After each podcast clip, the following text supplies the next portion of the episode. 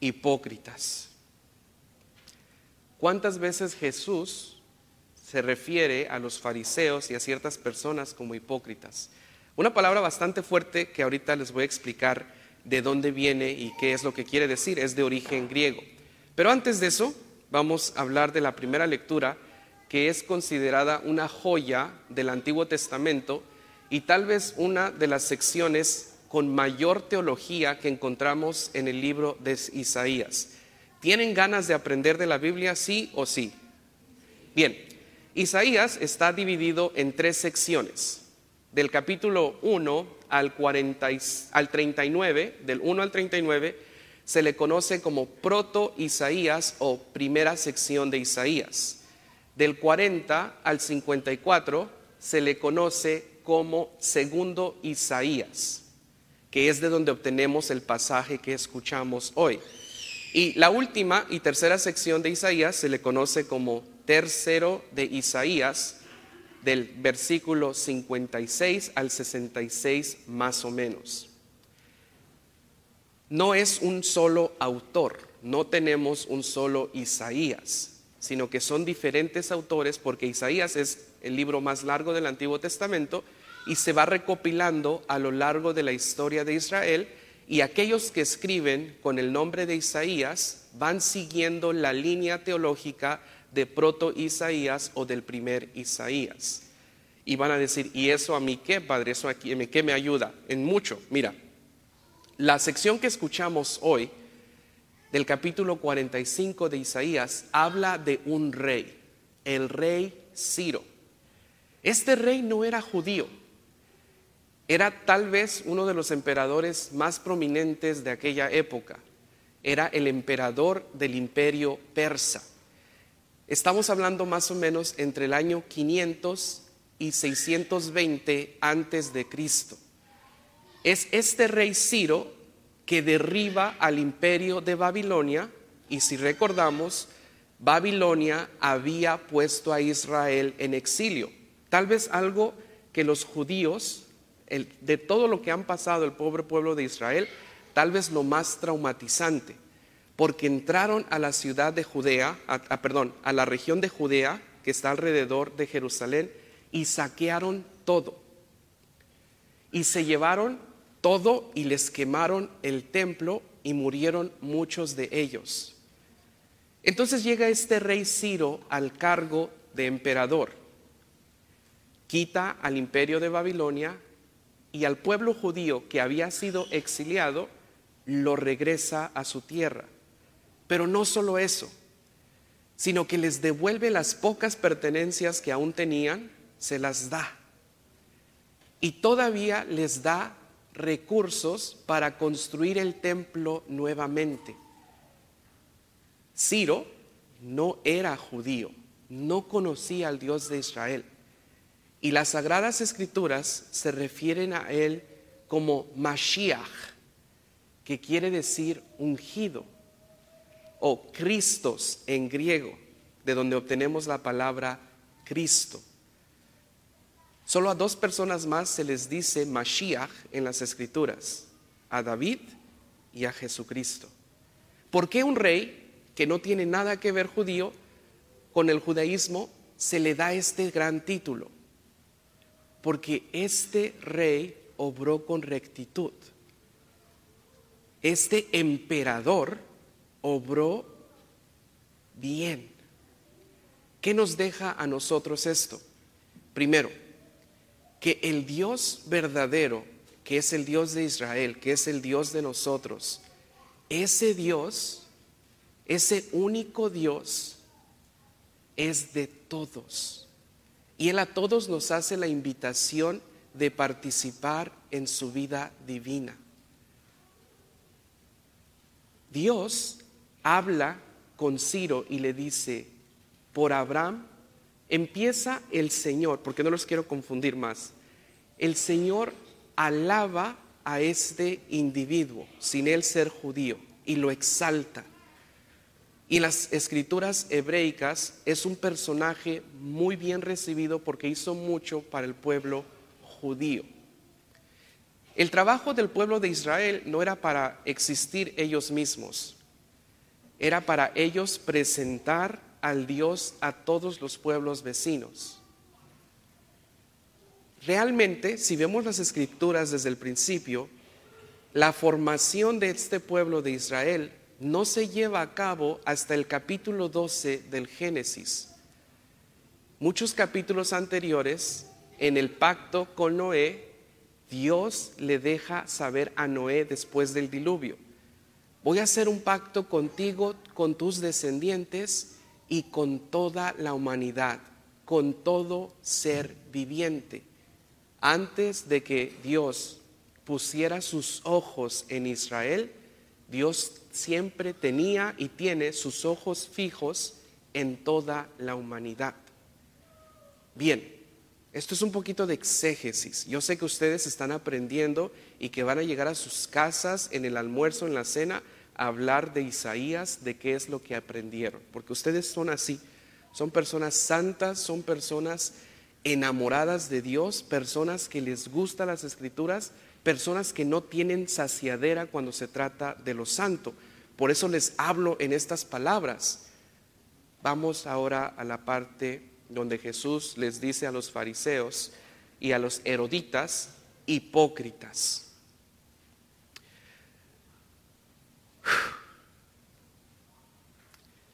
Estos individuos le querían poner una trampa a Jesús. Y lo que parece que es un cumplido, lo están exaltando. Señor, sabemos que tú hablas con rectitud, en ti no hay doblez, a ti no te interesa quedar bien con la gente, tú eres fregón, tú eres bueno, bla, bla, bla, bla, bla.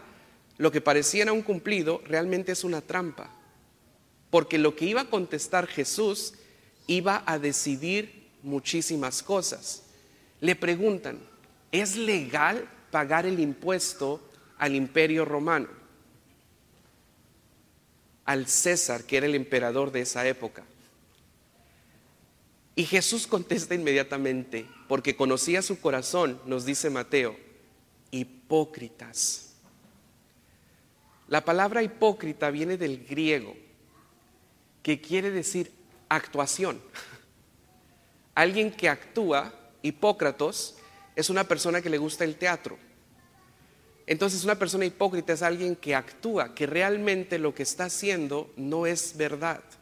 Spider-Man no existe. Existe en la... Perdón si les rompí su ilusión. Perdón si en la casa van a tener que hacer explain. Por lo menos no dije los Reyes Magos y Santa Claus, así es que no me estén regañando. Dije Spider-Man. Van a tener que explicarle a los niños que no existe, ¿verdad? A eso, en el término griego estrictamente hablando, a eso se refiere.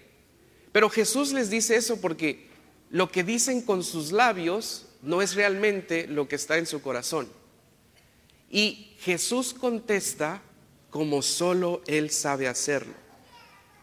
Estos individuos iban por lana, lana de la que tienen las ovejas, los borregos, de esa lana, no lana de lo que dicen en el centro de México para referirse al dinero, lana de donde se saca el textil.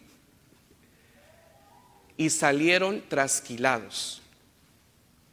Les dice, a ver, ¿de quién es la cara y la inscripción?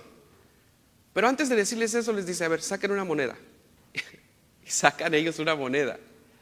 Recordemos que los judíos no podían tener imagen de ningún ídolo, de absolutamente nada. Pero las moneditas de dinero, los denarios, esos sí los traían bien cargaditos. Esos no se les perdían. Desde ahí estas personas caen en su propia trampa. Porque entonces Jesús bien les pudo haber reprochado les hubiera recordado lo que decía la Torá. No tendrás ningún ídolo, no tendrás una imagen de nadie, mucho menos del opresor de César. Y luego les dice, bueno, ¿y de quién es esa imagen? Y ellos contestan muy contentos, de César. Y la traducción en español es terrible, porque dice, den al César lo que es del César y a Dios lo que es de Dios. Jesús nunca dice den. En el griego Jesús dice devuelvan. Den de regreso al César lo que es del César. ¿Cuántos de ustedes nacen con un billete de 500, de 100 dólares en la mano? Nadie. Todo el dinero que tenemos y el primer billete, yo todavía me acuerdo, yo tenía siete años cuando me dieron mi primer billete en pesos mexicanos. ¿Se acuerdan que existía el billete de 10 pesos, uno verde? A mí me tocó verlos, ya ven que sí estoy viejo. Me dieron el billete de 10 pesos y yo estaba tan contento, yo me sentía millonario. Yo quería ir a comprar la dulcería completa. Y pero me acuerdo muy bien que ese dinero no nací con él. Me lo dieron, me lo dio mi abuelito, me dijo, tenga mi hijo, por portarse mal. Ah, gracias abuelito. El dinero que todos tenemos, ahora ya es electrónico, nunca nosotros lo fabricamos. Si fabricas dinero en tu casa, hay un grave problema. Siempre es un intercambio. Entonces lo que Jesús dice es lo material con lo material y lo espiritual con lo espiritual. Nada de lo que tenemos materialmente nos vamos a llevar. La casa, la troca, el rancho, lo que les he dicho siempre. Lo único que nos llevamos es el amor que damos y el que hemos recibido. Y después Jesús dice, devuelvan a Dios lo que es de Dios. Ah, caray, pues a Dios no le puedo dar un denario. Entonces, ¿qué le puedo dar? Ah, ya sé. Le voy a demostrar que me porto bien y que sigo todas las leyes. Le voy a dar a Dios todas mis misas que voy. Todo lo que doy a la iglesia. En todos los ministerios que estoy metido y metida. En todos. No ¿Qué es lo que hay que devolverle a Dios? Así como no nacimos con ese billete de 10 pesos o de 2 dólares, todavía existen los de 2 dólares, ¿verdad? Ah, sí, es el de la buena suerte, Padre, cállese, cállese usted, Padre, es el de la buena suerte. Así como no nacimos con ese billetito, hay otra cosa con la que no nacimos por cuenta propia, que es nuestra existencia, nuestro ser. Entonces, si Jesús dice, devuelvan a Dios lo que es de Dios, ¿qué es lo que le vamos a devolver? Nosotros mismos. He aquí donde la puerca torció el rabo. Porque de palabra podemos decir, soy tuyo, Señor, aquí estoy. Y de palabra decir, te amo, te adoro, aquí estoy en misa. Pero nuestras actitudes cambian. No me deja a mí de fascinar dentro de la vida de la iglesia que entre las personas que ya tienen mucho tiempo aquí, que se llevan de una manera diferente cuando estoy yo y cuando no estoy yo. Yo creo que va a ser así toda la vida, porque así era en otra parroquia allá en una ciudad que no quiero decir para no avergonzar a Murfreesboro, pero era lo mismo enfrente del padrecito, ay, sí, hermanita, nos trae las quesadillas. Sí, hermanita, ¿cómo no? Ay, hermanita, pase usted. No, después de usted. Pero yo no estaba y en serio que era, quítate de aquí, mugrosa.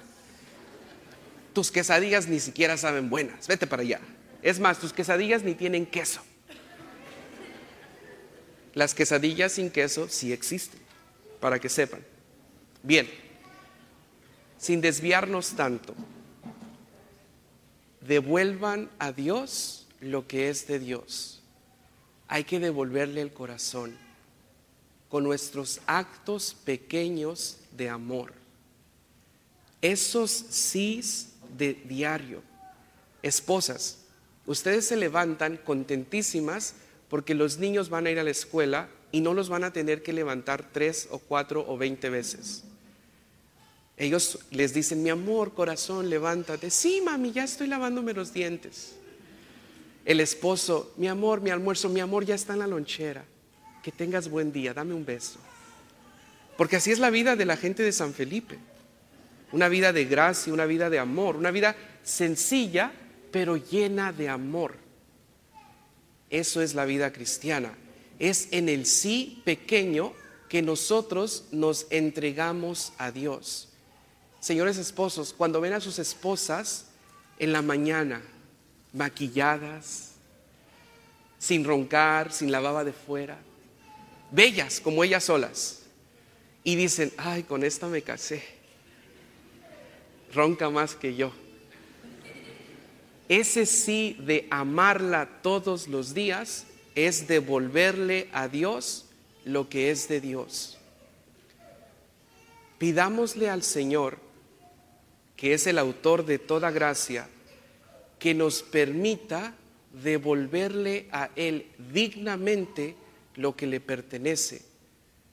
Porque aunque pareciera que nos estamos desprendiendo de algo y que le estamos dando algo a Dios, al final de cuentas nos estamos nosotros mismos dando el mejor regalo que es Dios mismo.